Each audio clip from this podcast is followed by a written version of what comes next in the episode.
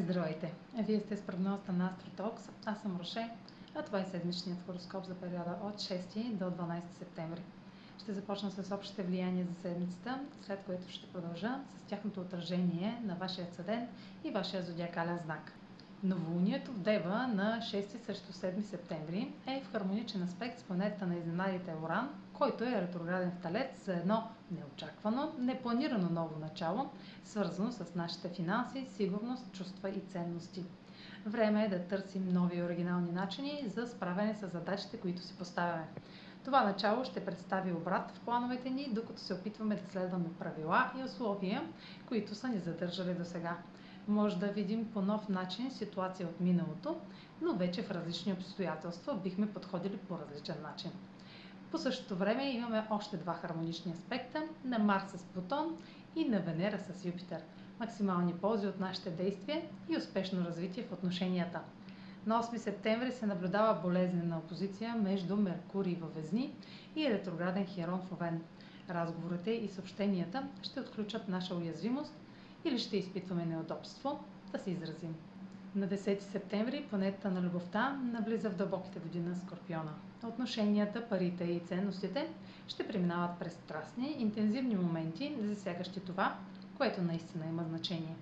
Заровени чувства ще излизат на повърхността и ще шокираме и себе си, и другите ще сме изправени пред условие, което ни спира да изразим свободно нуждата от близост. Въпреки това, трудно ще бъдем възпрепятствани, тъй като Венера все повече се отдалечава от лъчите на Слънцето.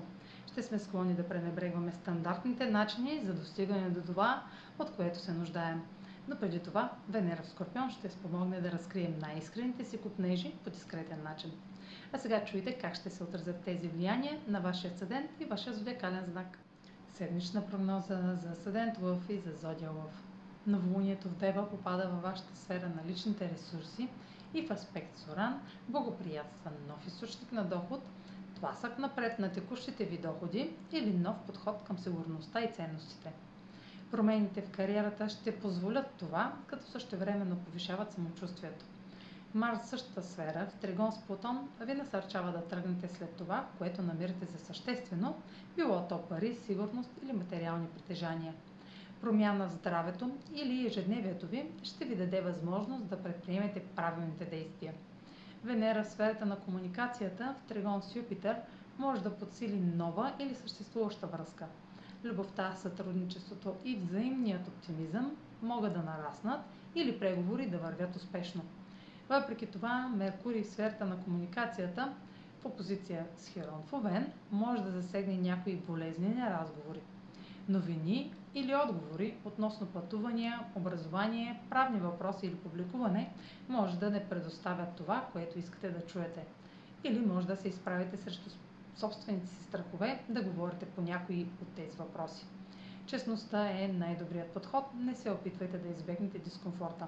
Този аспект, заради ретрограден Меркурий във Везни, ще се повтори отново от средата на октомври, така че му обърнете внимание. Венера във вашата домашна сфера пренася фокуса ви към това как се отдавате от дома, докато празнувате или как се заемате по-дълбоко с текущите семейни отношения. Получавате подкрепа в интензивен ангажимент в семейна връзка или вашето щастие като цяло.